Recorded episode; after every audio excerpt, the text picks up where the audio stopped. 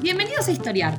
Este podcast fue creado y producido por la ASAI, Asociación Argentina de Investigadores de Historia. Un podcast sobre historia argentina, latinoamericana y mundial. Acompáñanos en este recorrido por el pasado para pensarnos en el presente.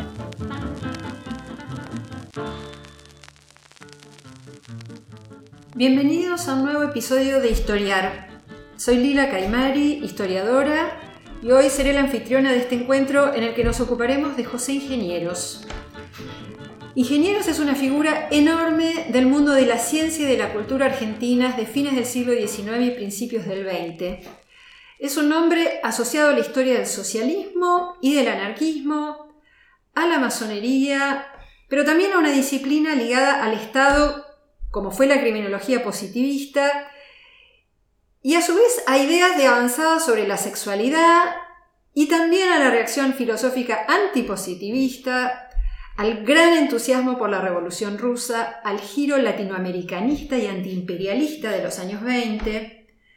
Entonces, todo esto es cierto y también es cierto que Ingenieros no solamente se metió en casi todas estas grandes discusiones de su tiempo, sino que a lo largo de este recorrido fue un editor infatigable de revistas y colecciones de libros de gran circulación, además de todos los que escribió él, ¿no? Así que también fue influyente por ese lado. Entonces, vamos a revisar esta trayectoria extraordinaria que a la vez nos habla también de los modos en cómo se organizaba el saber en aquella época. Vamos a revisar esta trayectoria de la mano de Mariano Plotkin, que acaba de publicar por Editorial Edasa una biografía monumental, José Ingenieros, el hombre que lo quería todo. Un título muy apropiado para el personaje, como veremos, y que es una biografía que es un trabajo de muchos años y que reconstruye esta trayectoria de intensidad fulgurante. Eh, entonces, empiezo dando la bienvenida a Mariano y agradeciéndole por estar aquí para contarnos sobre José Ingenieros y el mundo en el que vivió. Un gusto, Mariano, tenerte aquí.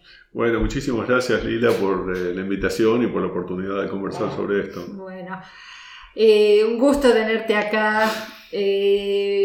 aprovecho entonces para presentarlo a Mariano. Mariano es doctor en historia por la Universidad de Berkeley. Es investigador del CONICET y profesor en la Universidad Nacional de 3 de Febrero. Muchos de los oyentes lo conocerán por su clásico libro Mañana es San Perón, que en su momento lo instaló en la escena historiográfica de manera muy contundente, ¿no? Pero eh, Mariano es un historiador muy inquieto y quizá más relevante entonces en este caso como antecedente es que después de ese libro fundamental Inició una trayectoria como historiador de los saberes psicoanalíticos en la Argentina, ha publicado mucho sobre este tema, menciono su libro Freud en las Pampas, entre muchas otras obras, y también desarrolló una línea de trabajo en torno a la cuestión de los saberes de Estado, sobre la cual editó un libro con ese título en colaboración con Eduardo Zimmerman. Entonces, sabiendo esto, comprendemos el interés de Mariano en una figura como ingenieros, que fue una figura tan prominente en la intersección de muchos de estos caminos de la cultura y de los saberes del temprano siglo XX, aunque en este caso los ha abordado a partir de una empresa historiográfica distinta a las previas, una biografía, que es la primera biografía que escribe Mariano. Entonces, uno podría decir que para esta primera biografía tomaste un personaje muy extraordinario y a la vez muy de su tiempo, en sus curiosidades, sus contradicciones, en la desmesura de sus ambiciones y a la vez en los límites que va encontrando esas ambiciones. El libro, me parece, es sobre ingenieros, el personaje y sobre el mundo que le tocó a ingenieros. Entonces, eh, si te parece, empecemos por los orígenes, por el punto de partida, eh, quién era ingeniero, cómo era su ámbito familiar, sus inicios, donde ya despuntan algunos de los rasgos del personaje y si querés decirnos algo sobre la experiencia de un historiador que se pone a escribir una biografía. Eh, bueno, te agradezco. Eh, sí, historiador voy a ser como sea grande, pero por ahora soy una amateur. Eh, la biografía es un género, un subgénero de, digamos, de la historia como género narrativo que de alguna manera lleva a los límites algunas de las dificultades inherentes a escribir historia, me parece a mí, ¿no? El primero, y uno de los límites ese tiene que ver con que, digamos, la historia yo creo que es igual que la literatura, sirve para hablar de otras cosas, ¿no? De lo que uno habla. ¿no? Porque a quién puede interesar una revolución que pasó hace 300 años en Francia, a mí personalmente no, a menos que eso me sirva para entender otras cosas, que es lo que ocurre, y mucho menos eh, la, cosmología de un campesino del Fluri del siglo XVII, y sin embargo el queso y los gusanos es un libro que nos maravilla a todos, ¿no? pero no porque habla de eso, sino porque habla de otras cosas. Y con la biografía pasa lo mismo, pero más, porque el foco es muy chiquito, digamos, ¿no? estamos, eh, estamos mirando con microscopio. Entonces yo creo que esto que dijiste es muy importante, es decir, hablar de ingenieros o cualquier otro, o cualquier otra, sirve para entender el mundo en el que esa gente se mueve, sirve como una puerta de entrada para hablar de otras cosas, para hablar de cómo se construye el Estado, para hablar de cuáles son los límites y las posibilidades que ofrece una sociedad determinada, para... Bueno, y eso es un poco lo que quise reconstruir este, eh, con, con, esto, ¿no? Entonces eh, tratemos de tomar esta idea y de ir recorriendo, si querés, las distintas estaciones sucesivas y hablamos del personaje y hablamos del mundo en el que ese personaje eh, transcurrió. Entonces, ingeniero, vos contás, eh, tenía orígenes que ya nos dicen cosas sobre aquella sociedad. Y ya te diría de antes de ingenieros, la familia de ingenieros. En realidad, si uno se remonta a los orígenes, aparentemente el apellido original eh, venía de España y ingeniero. Eh, después en Italia se italianizó y fue ingenieros y volvió a ser ingeniero unos siglos después con, con, el personaje este. El padre era un militante político, fue uno de los fundadores de, digamos, de la rama de la primera internacional en Sicilia, era un editor, era grado 33 de la masonería, de hecho llega a, la familia de ingenieros llega a, Uruguay primero, con una carta firmada de puño y letra de Garibaldi como gran maestro de la masonería eh, italiana para sus hermanos eh, uruguayos. Mm. Eh, era amigo de Benoît Malón, el padre, un ex comunal que había este, emigrado a Italia, con el cual publicó uno de los primeros periódicos socialistas de, de Sicilia. Y ese fue el ambiente en el que se crió Ingeniero, que fue, fue trasladado a la Argentina.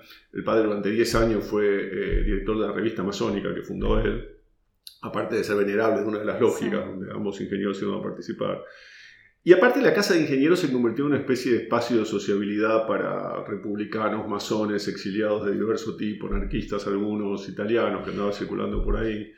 Y ahí se socializó ingenieros, ¿no? ¿Podés decir, solo para aclarar y después seguimos, qué significaba ser masón en aquella, en aquella época, en esta sociedad? Es una pregunta interesantísima esa, a la cual tengo solo algunas respuestas parciales. Creo que la masonería eh, ocupaba un lugar fundamental en la sociabilidad. Entre otras cosas porque yo imagino que el único lugar donde un siciliano venía en tercera clase como ingenieros, los ingenieros, y un expresidente como Bartolomé Mitre podían encontrarse en el mundo era probablemente en el baño del templo masónico de la calle Cangallo, hoy Perón, que sigue estando ahí el mismo templo masónico.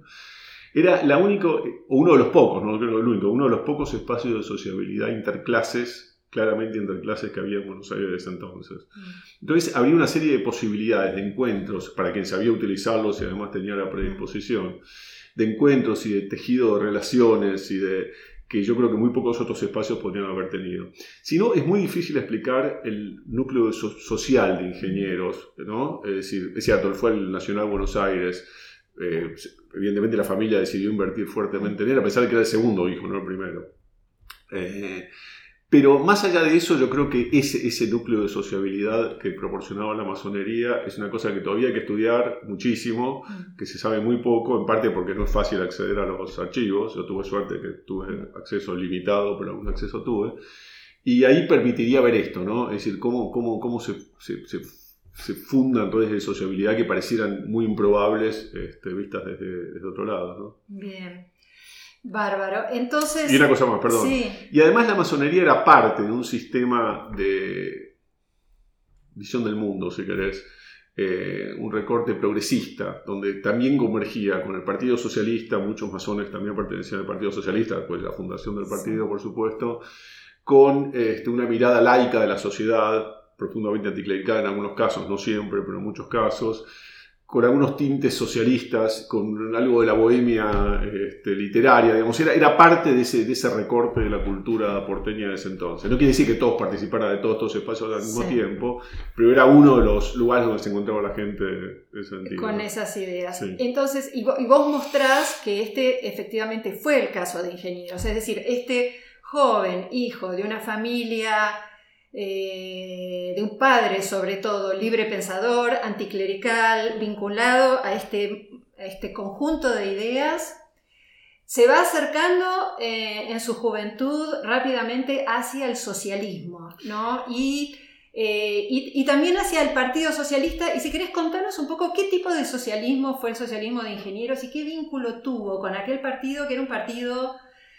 eh, digamos que tenía una, un lugar importante en, en, los grupos, sobre todo en los grupos más ilustrados, ¿verdad? Un partido que se consideraba sí. progresista. Y donde además Ingeniero se encontraba con Roberto Pairó, con Manuel Ugarte y con muchos otros que después iban a tener trayectorias destacadas, digamos, otra instancia de sociabilidad, ¿no? De sociabilidad eh, y con Augusto Bunge también, ¿no? El cual había sido compañero además en la escuela, en la escuela este, Nacional de Buenos Aires eh, y en la Facultad de Medicina después. Sí. Mira, eh, ingeniero, eso sabido, él fue casi te diría un socio fundador del Partido Socialista, fue uno de los primeros secretarios, este, bueno, fue un fundador del Centro Universitario Socialista. Eh, llegó al socialismo eh, de la mano de Juan B. Justo, que había sido su profesor en la facultad además. Y en un principio ingenieros y Leopoldo Lugones encabezaban lo que yo te podría decir la, la ultra izquierda del Partido Socialista.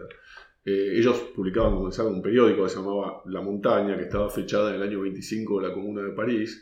Este, y duró poquitísimo ese periódico, pero tuvo una trascendencia bastante importante. ¿En qué años estamos? 1896-97. 96-97. sí. Eh, y, y, ese periódico, eh, ahora, ese socialismo ultraizquierdista de ingenieros que en un momento le disputan junto con Lugones el liderazgo del partido a, a justo, obviamente después terminan perdiendo, pero digamos en un momento estaban en ese, en ese punto, era al mismo tiempo un socialismo extremadamente elitista. Eh, Horacio Tarco señala con mucha razón que en la, en la, en este, en la montaña no había ni novedades ni, ni, este, ni, noticias sobre el movimiento obrero, digamos, era algo que les interesara demasiado, sí mucho sobre literatura y sobre otras cosas. Y ese elitismo es algo que va a acompañar a ingenieros en el resto de su vida, digamos. Es decir, su desprecio por las masas la expresa en la montaña y lo va a expresar en el hombre mediocre de la misma manera, aunque su deriva intelectual era completamente distinta, había sufrido una evolución muy importante. Entonces te diría que ingenieros pasa de un socialismo totalmente radicalizado, este, donde la revolución venía ya, no gradualmente, en el lapso de cuatro años, a lo que sería un socialismo de Estado que estaba muy en boga entre las élites dirigentes este, eh, argentinas de ese entonces, otro tema que, que, habría que profundizar un poco más, es este socialismo a la von Schnöller, digamos, y de ahí a eh, alejarse del Partido Socialista en 1901 y a convertirse en una especie de hombre de confianza de Roca, ¿no? A ver, contanos, contanos un poco cómo es ese tránsito que formulado así suelto parecería completamente contradictorio. Sí pero esto tiene eslabones que también dan cuenta, yo creo, de, de, climas, de ideas de la época, y ahí el eslabón científico tiene un lugar, ¿no es cierto? Así que contanos un poco. El eslabón científico y las vías de acceso a, digamos, a la promoción social, obsesión de ingeniero de su tierna infancia hasta su muerte, que proporcionaba, digamos, eh, el acceso a esa especie de tecnoburocracia en rápida expansión de lo que llamaríamos la república posible, digamos, ¿no? Es decir, ingeniero quiere eh, posicionarse en ese estado que, que, reclutaba y que se había convertido además en una especie de carrera abierta al talento, cosa que a ingeniero no le faltaba definitivamente, talento. Eh, y entonces se promueve como una especie de fundador de saberes de Estado y promotor de esos mismos saberes a partir de sus propias, como vos señalaste, este, emprendimientos editoriales. Los archivos de psiquiatría y criminología son uno de ellos, no el primero, pero sí uno de los más que importantes. Sí, Mariano se refiere a una revista criminológica fundamental de principios y psiquiátrica, del siglo, ¿no? porque están las dos, las dos disciplinas de juntas. circulación internacional. Y que son dos disciplinas muy interesantes, porque son constitutivas del Estado moderno. Son dos disciplinas que formulan criterios de exclusión y de inclusión.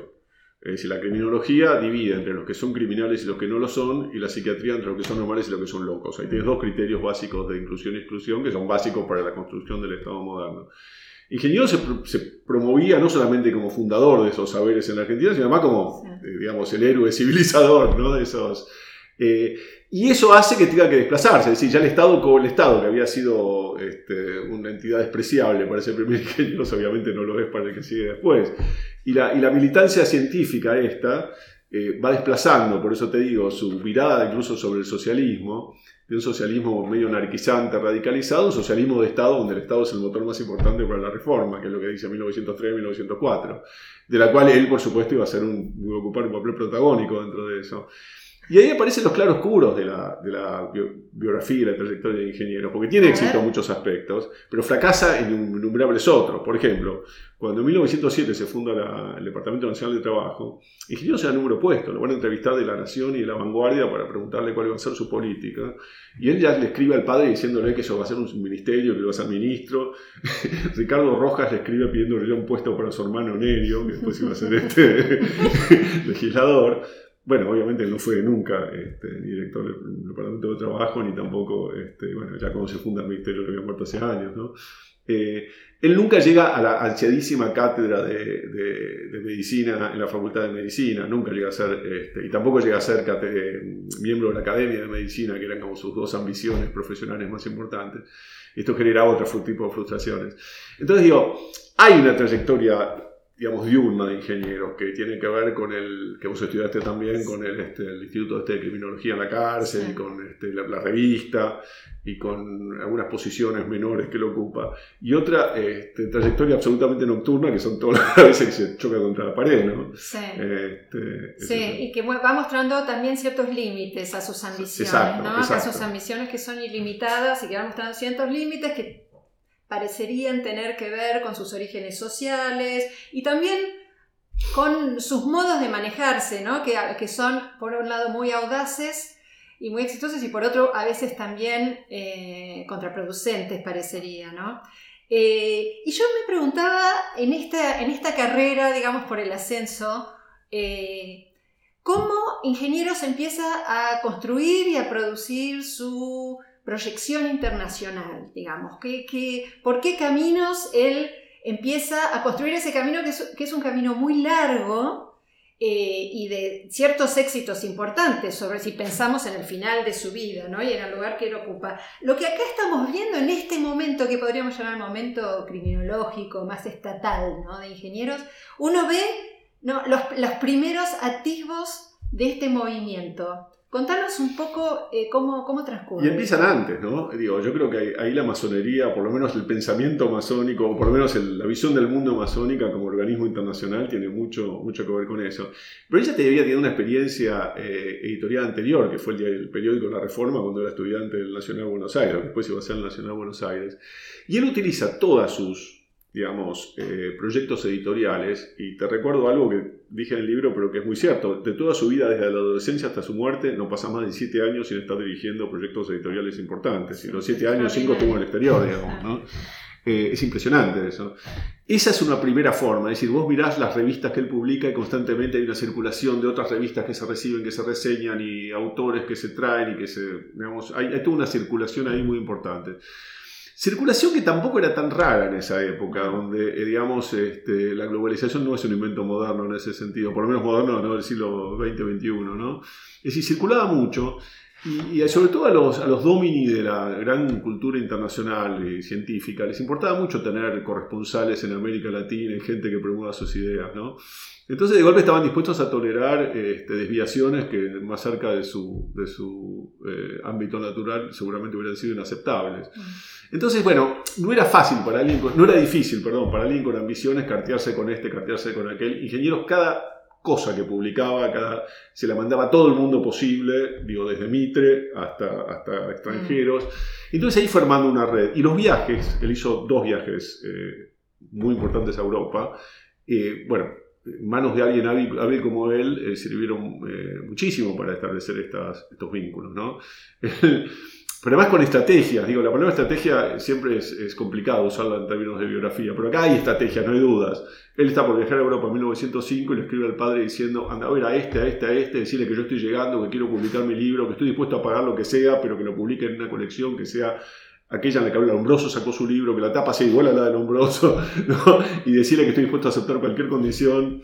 Bueno, ese tipo de cosas. Eso se desprende con mucha claridad de tu libro, ¿no? De, vos mostrás que hay una visión estratégica, que él despliega toda clase de recursos para poder eh, construir estas interlocuciones hacia arriba, digamos. Que además, esa es una, cosa. La otra cosa es que también hay que tomar con un poco de eh, pinzas el nivel de interlocución bueno, Esa era mi pregunta. Esa era mi pregunta, porque entonces eh, la pregunta sería, más allá de todas estas gestualidades de ingenieros y de estos recursos, ¿Qué balance haces vos sobre las posibilidades efectivas que tenía una figura como él para insertarse en la gran conversación, digamos, internacional, científica de la época? Yo te diría ¿no? que Sí, con- estamos hablando de la primera década del siglo XX. Con las tretas del débil, como diría este Josefina Ludwig, ¿no? Es decir, el ingeniero siempre va a ser un personaje marginal. El hecho que se cartee con Max Nordau no significa que Max Nordau lo considere su par, digamos.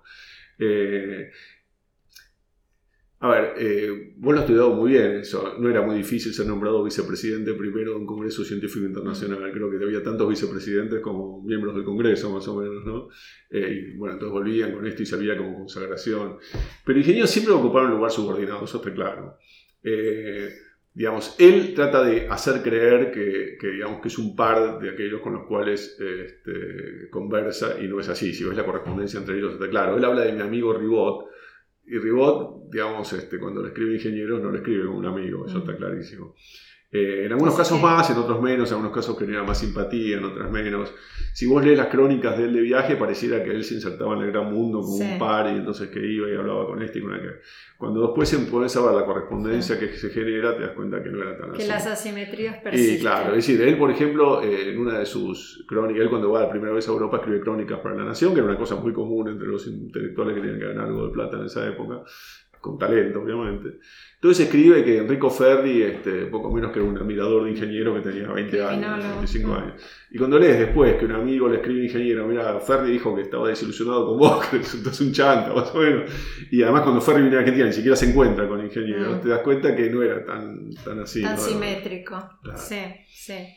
Este, bueno, pasemos a otra dimensión, que, que- que hay también paralelamente otras eh, aristas muy interesantes del personaje.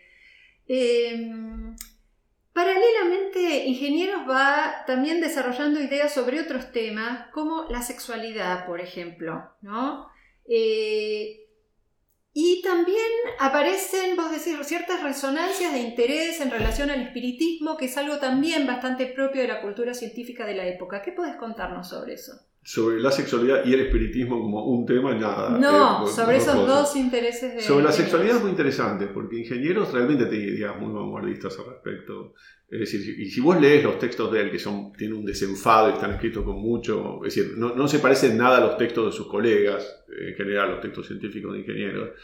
Eh, hay una- algunas ideas, siempre dentro de una matriz evolucionista, digamos, clara, eso, ideologicista, pero, por ejemplo, el tema del placer sexual femenino es algo que él rescata, digamos, y hay toda una estrategia pedagógica respecto a eso, ¿no? Eh, en la cual a veces él es el pedagogo, este,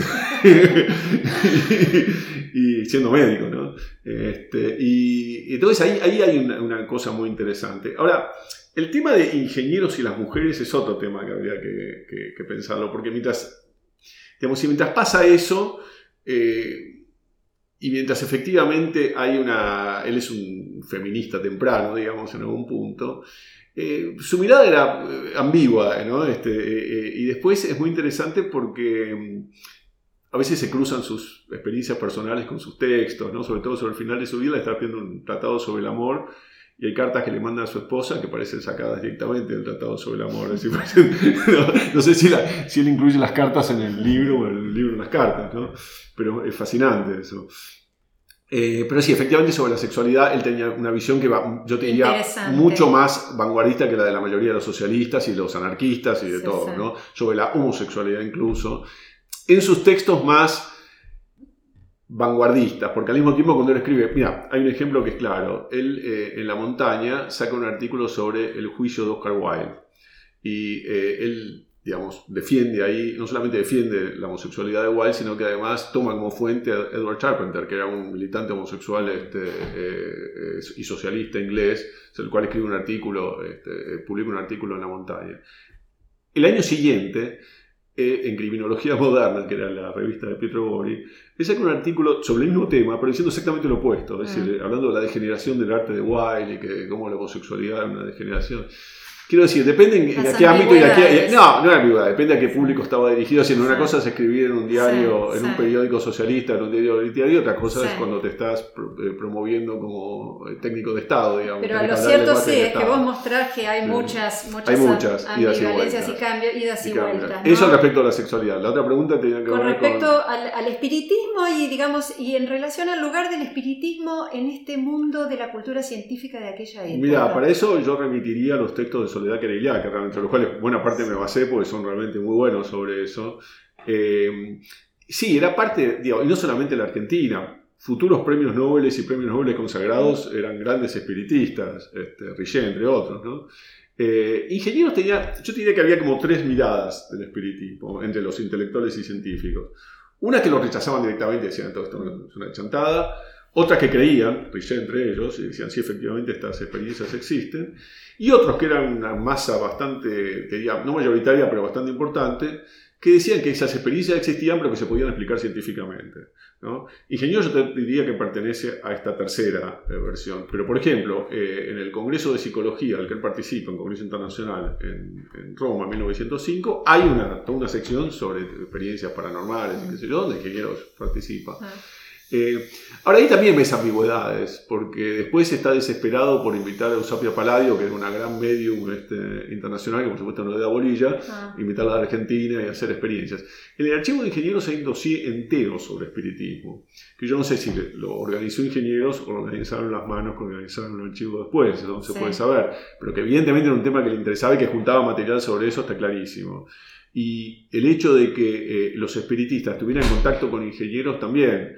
Eh, el, ¿cómo, se, bueno, eh, ¿Cómo se llama el, el gran... Este, Cosme Marín. ese, Cosme Cosme. Mariño.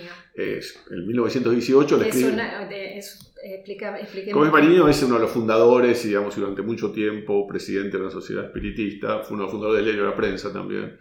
Eh, y Cosme Mariño, digamos, eh, escribe libros y se los manda ingenieros y hay un intercambio Sí. entre ellos y, eh, en fin, hay, Sí. este, y hay textos de ingenieros manuscritos sobre el espiritismo también.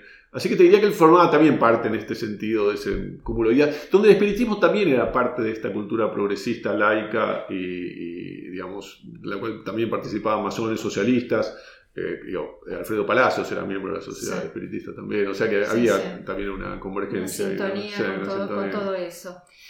Bien, entonces, en este nutrido panorama, como, como si hu- hubiera pocos elementos, tenemos, si, avanzamos un poco en el tiempo, lo que vemos es eh, la evolución del personaje eh, hacia un lugar cada vez más, uno podría decir, más de figura consagrada. Es decir, ingenieros viaja a Europa, esos viajes por su propia manipulación o por, o por, eh, digamos, o por el lugar que tenía, ¿no? el viaje a Europa en aquel, en aquel periodo, en todo caso, se instala cada vez más como un personaje eh, con autoridad para pronunciarse sobre un espectro de temas cada vez más amplio, ¿no? Vos mostrás. Este, entonces lo que vemos es que, yo diría a partir seguramente de la segunda década del siglo, ¿no? empieza un movimiento de ampliación de sus intervenciones, ¿no? Toma distancia de sus posiciones de juventud ligadas, incluso de las posiciones más duras ligadas a la ciencia. Ese sedimento siempre va a estar, pero se va relativizando, ¿no? Este, pero es- el científico, digamos, deviene sociólogo, moralista, filósofo, maestro de juventud, ¿no? ¿Cómo, eh, ¿En qué marco ocurre esto, si querés eh, eh, explicar? ¿Y qué lugar ocupa Ingenieros cuando nos acercamos ya a los años 20 y el clima de ideas se ha transformado? Claro, ingenieros tiene un problema, que es que él queda atado a una etapa geológica anterior, ¿no? que es la etapa esta del positivismo biologicista o cultura cientificista, como quieras llamarlo, que sobre todo, digamos, en el contexto de la reforma universitaria, eh, lo- los aires filosóficos van en el sentido opuesto, ¿no? Este, tiene más que ver con, con esta reacción antipositivista, neoidealista. Digo, Alejandro Korn es uno de los personajes más, Corriero Bellini después, ¿no?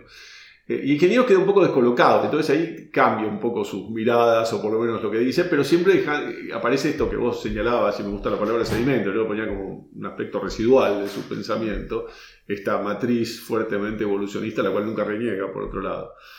Ahora, respecto a estos cambios que se producen en, la vida de ingenieros, yo creo que tiene que ver con muchas cosas, muchas de las cuales no las voy a saber nunca, pero si tengo que mirar desde afuera, con esta mirada marciana que uno tiene cuando se pone a mirar el pasado, por lo pronto tiene que ver con los límites a los cuales definitivamente llegó eh, en cuanto a su posibilidad de incorporarse a la ley técnica estatal sobre las postrimerías de la República posible. Y ahí el conflicto con Sáenz Peña, que en realidad es un conflicto inventado por ingenieros, te diría, este, cuando Sáenz Peña, eh, el presidente, le veta aparentemente su acceso a la cátedra de enfermedades eh, nerviosas de la, de la Facultad de, de Medicina, por motivos que tienen seguramente que ver con el anticlericalismo de ingenieros, pero que no sabemos.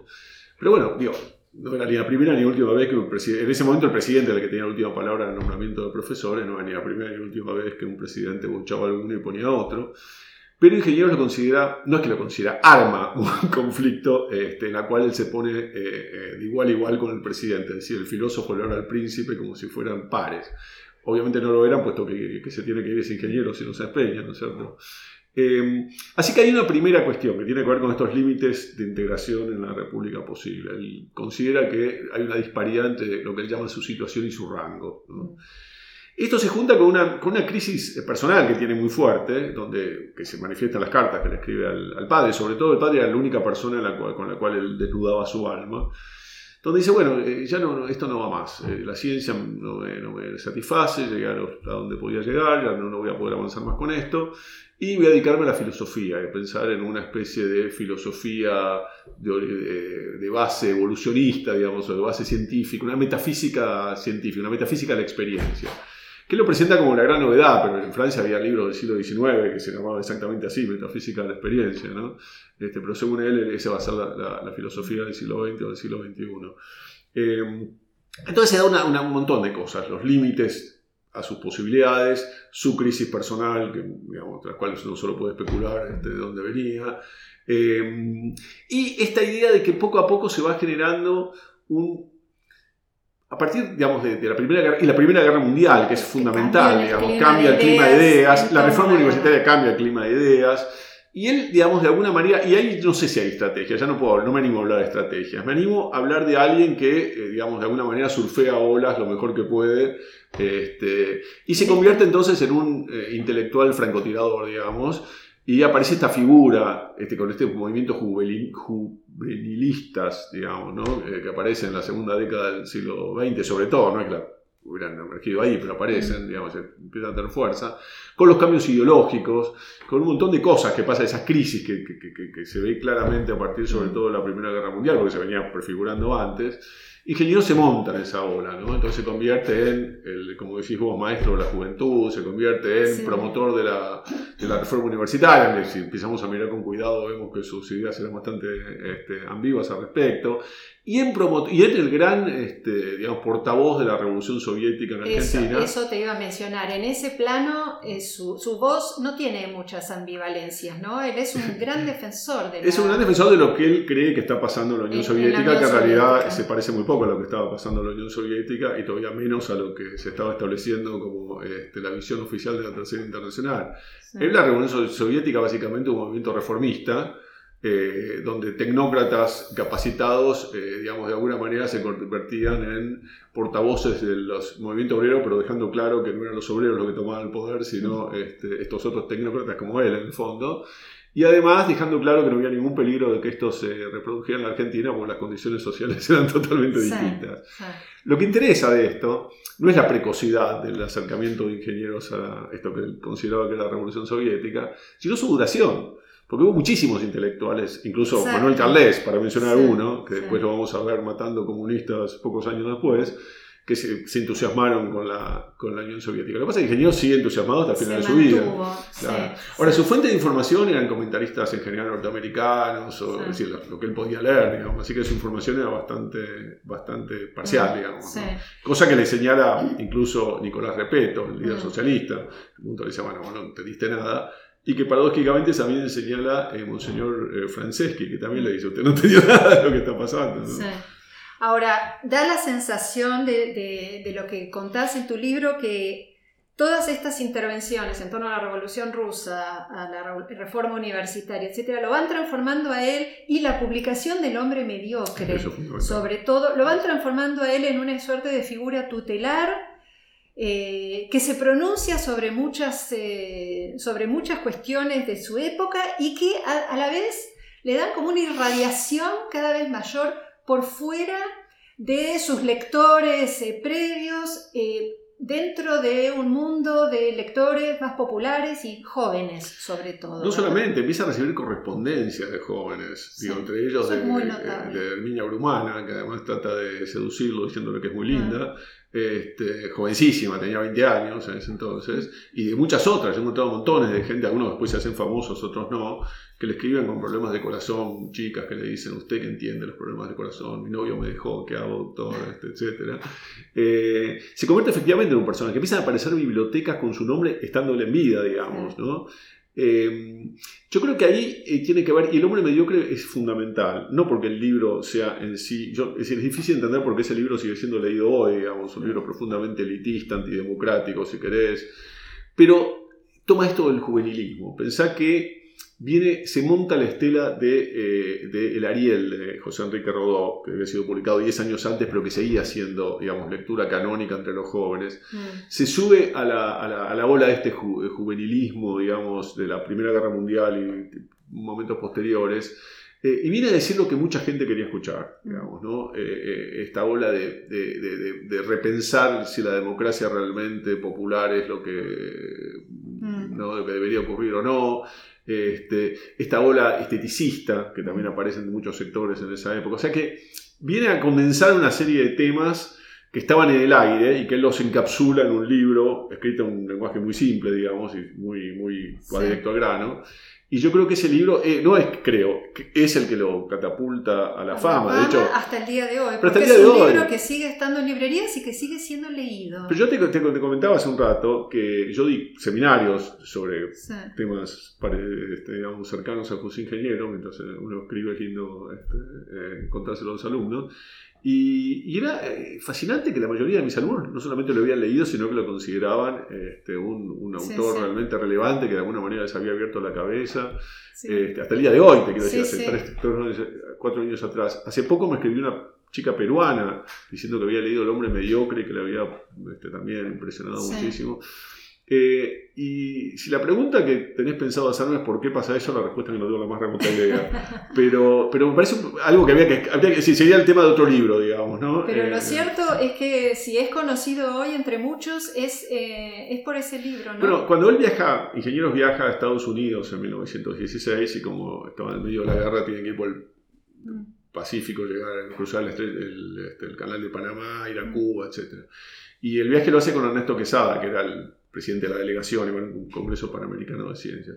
Y quizás escribe y dice, yo no puedo creer, llegamos a Cuba y todo el mundo estaba, este, digamos, ansioso por conocer a todo el hombre mediocre, y no eran este, los científicos ni los intelectuales, era todo el mundo. Entonces, aprovecho para preguntarte por la última estación eh, eh, en las ideas, que es la estación latinoamericanista, digamos, y por el antiimperialismo de ingenieros, ¿no? que es como un último capítulo tardío de su, de su trayectoria. ¿Cómo, ¿Cómo, ingresa esto? ¿Por la vía mexicana, podríamos decir? Es, genial, porque yo diría que era un latinoamericanista malgré Luis, ¿no? Porque este, él siempre había mostrado un desprecio profundo público y en privado por los latinoamericanos. En un momento, eh, futuros dirigentes del APRA como Manuel Sedovane lo van a ver, le preguntan este, qué piensa de Perú, y le dice a Perú le falta papel higiénico, raza blanca y este, mientras sus ideas raciales. racistas, que era, bueno, ese es otro tema este, que también vale la pena detenerse un poco, ¿no? Pero su racismo se mantuvo hasta el último día de su vida. Eh, Ingenieros, eh, yo creo que ahí se monta claramente una ola que ya existía vía Manuel Ugarte, Alfredo Palacios y muchos otros. Eh, eh, él se proyecta como latinoamericanista a partir de la visita de, Vasconcelos, el que era secretario de Educación Pública en México.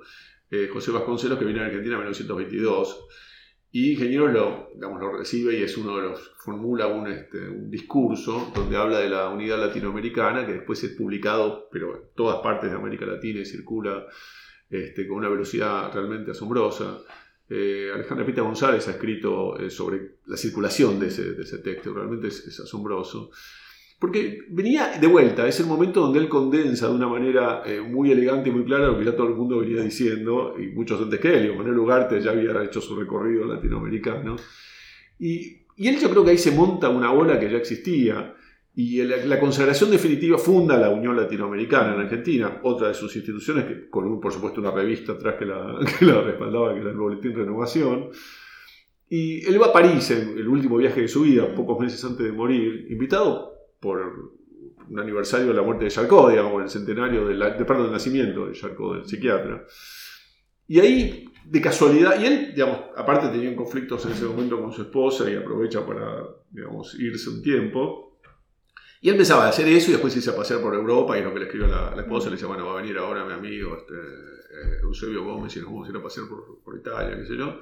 Y en el medio se produce un acontecimiento inesperado, hay un pequeño conflicto diplomático entre México y, y Estados Unidos, ingenieros que ya venían con esta cosa de la Unión Latinoamericana y el Boletín de Renovación, pronuncia un discurso que, que es aparentemente lo pone en el centro de la Lo pone directamente en el centro de la escena. Inmediatamente le empieza a armar cosas, porque él tiene una, una, especie de obsesión por armar cosas. Entonces ya arma otra asociación de parisinos y de, de, este... Tiene suerte además que hay un montón de latinoamericanos prominentes que están dando vueltas en París en ese momento, como siempre suele ocurrir. Y, y arma eso. Entonces de ahí mismo lo invitan a México.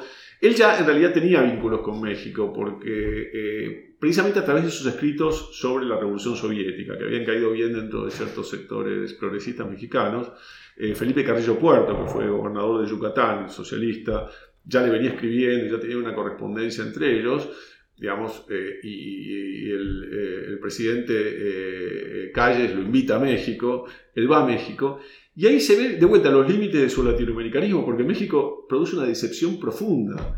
Es decir, él llega a México y los trata a los mexicanos como si fueran, no sé, este, eh, seres más o menos inferiores. Y en la prensa mexicana eso se refleja rápidamente, lo tratan del gran neurótico, ¿no? El tipo que se cree este argentino que viene a... Pero bueno, quedó esa imagen del latinoamericanista. De hecho, es divertido porque mientras está todavía en París, él le escribe a la esposa diciéndole que hay una larga fila, como pone él, de diplomáticos tropicales que, que, están esperando para verle, que no saben qué hacer para sacárselo de encima. Sí, sí. Este, y queda esa imagen del gran latino, latinoamericanista. Sí. Yo creo que ahí claramente él se monta en una ola que ya estaba venida y se monta como puede, digamos, y cae bien en el lugar correcto, un tipo que sabe hablar muy bien, sabe articular sus ideas muy bien, extraordinariamente inteligente, extraordinariamente culto, y bueno, y se montó eso, ¿no? Sí. Este, pero sin demasiada convicción. sí, y, y, digamos, y poco tiempo después él, él muere, entonces queda, queda digamos, eso. exacto, muere un poco rodeado de, esa, de ese halo, ¿no es cierto? A mí siempre me quedó la duda, y esa es una duda que obviamente jamás voy a poder sacarme, eh, resolver, ¿qué hubiera pasado si Ingeniero se hubiera habido más tiempo? Eh, yo sospecho que se hubiera sacado el fascismo, pero esa es mi, mi opinión personal. Este, pero sí, efectivamente, eh, digamos, tuvo la suerte. Digo la suerte porque él siempre dijo que prefería mil veces morir joven antes que envejecer, tenía pavor a la vejez, de morir muy joven. Entonces quedó toda esa aura este, de los sí. últimos tiempos. Y eso sí, también hace una trayectoria, claro, una intensidad pero además, de, eh, de, punta a punta. A ver, ¿no? dicho todo esto que te dije sobre ingenieros, debo decir que es uno de los tipos más extraordinariamente inteligentes con los que me he topado vivos o muertos.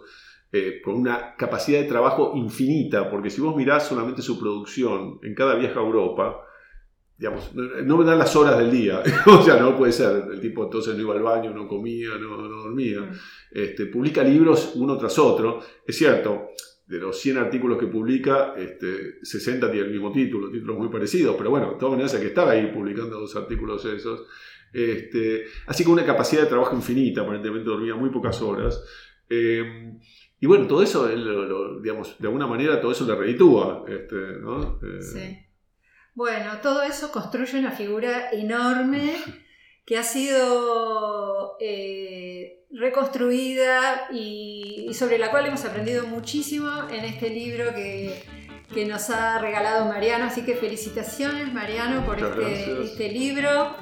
José Ingenieros, el hombre que lo quería todo, por Editorial Edasa. Muchísimas gracias y felicitaciones. Muchas gracias, Lina, por la invitación.